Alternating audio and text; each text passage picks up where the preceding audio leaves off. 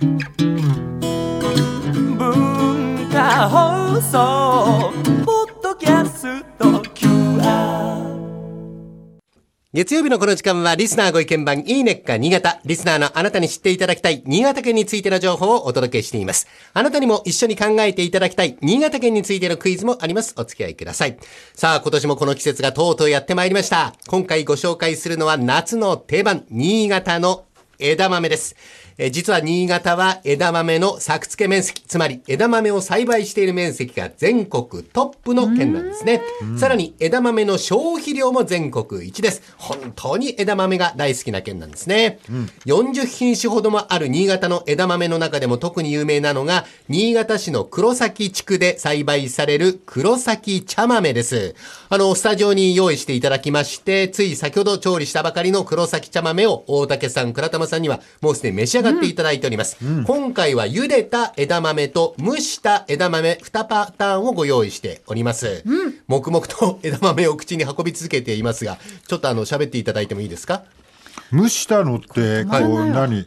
えいつからこの俺蒸したのってそんな知らないんだけど。蒸し枝豆美味しいですね。味しいですね。味がやっぱこうギュッとこう濃縮されてる感じ。濃縮されて濃い感じだし。蒸した方が全然手間かかるだろうな、うん。な。でも茹でも茹でであのみずみずしさが残っていいですね。なるほど、はいはい。この黒崎茶豆について JA 越後中央東部園芸センターのセンター長山賀さんに今お電話つながっておりますので聞いてみたいと思います。山賀さんよろしくお願いします。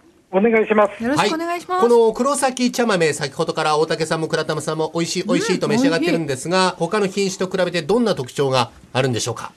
はい、えー新潟ではですね、ええ6月から10月の間に、さまざ、まな品種が次々とあの旬を迎えます。うん。そのうち7月下旬から8月中旬にかけて出荷されるのが、豆の薄皮が茶色くなった黒崎茶豆で、はい。うまみの元となるアミノ酸糖分を豊富に含んでいるのが特徴です。もう大竹さんも倉玉さんもやめられることができなくなっておりますけども。美味しいですよありがとうございますすね。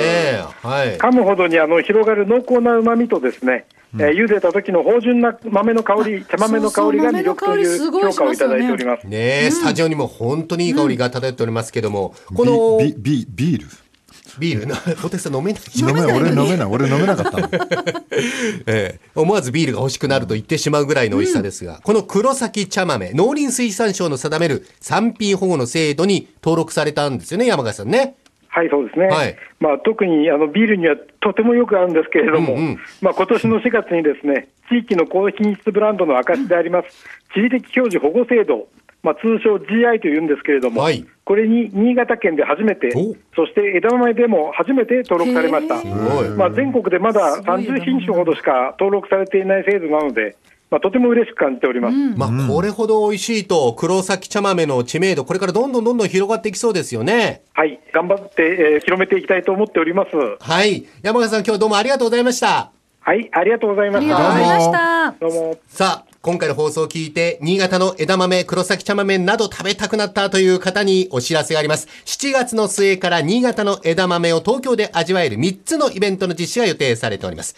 一つ目、日本橋ブリッジ新潟で行われる新潟大師の市。7月27日木曜日から8月5日土曜日までの間、築地仲卸が厳選した新潟産直野菜の販売や銀座の名店とコラボした料理も食べられるイベントがあります。二つ目、7月28日金曜日にはキリンシティプラス東京銀座店でクラフトビールと新潟枝豆のマッチングを楽しめる催しが開かれます。もうビールと枝豆の組み合わせは鉄板ですね。これは行きたいところです。そして3つ目、7月28日金曜日から30日日曜日までの間、表参道新潟間ネスパスおなじみですが、黒崎茶豆の試食販売が行われます。ぜひ3つのイベントに足を運んで、新潟の枝豆の美味しさ実感してみてください。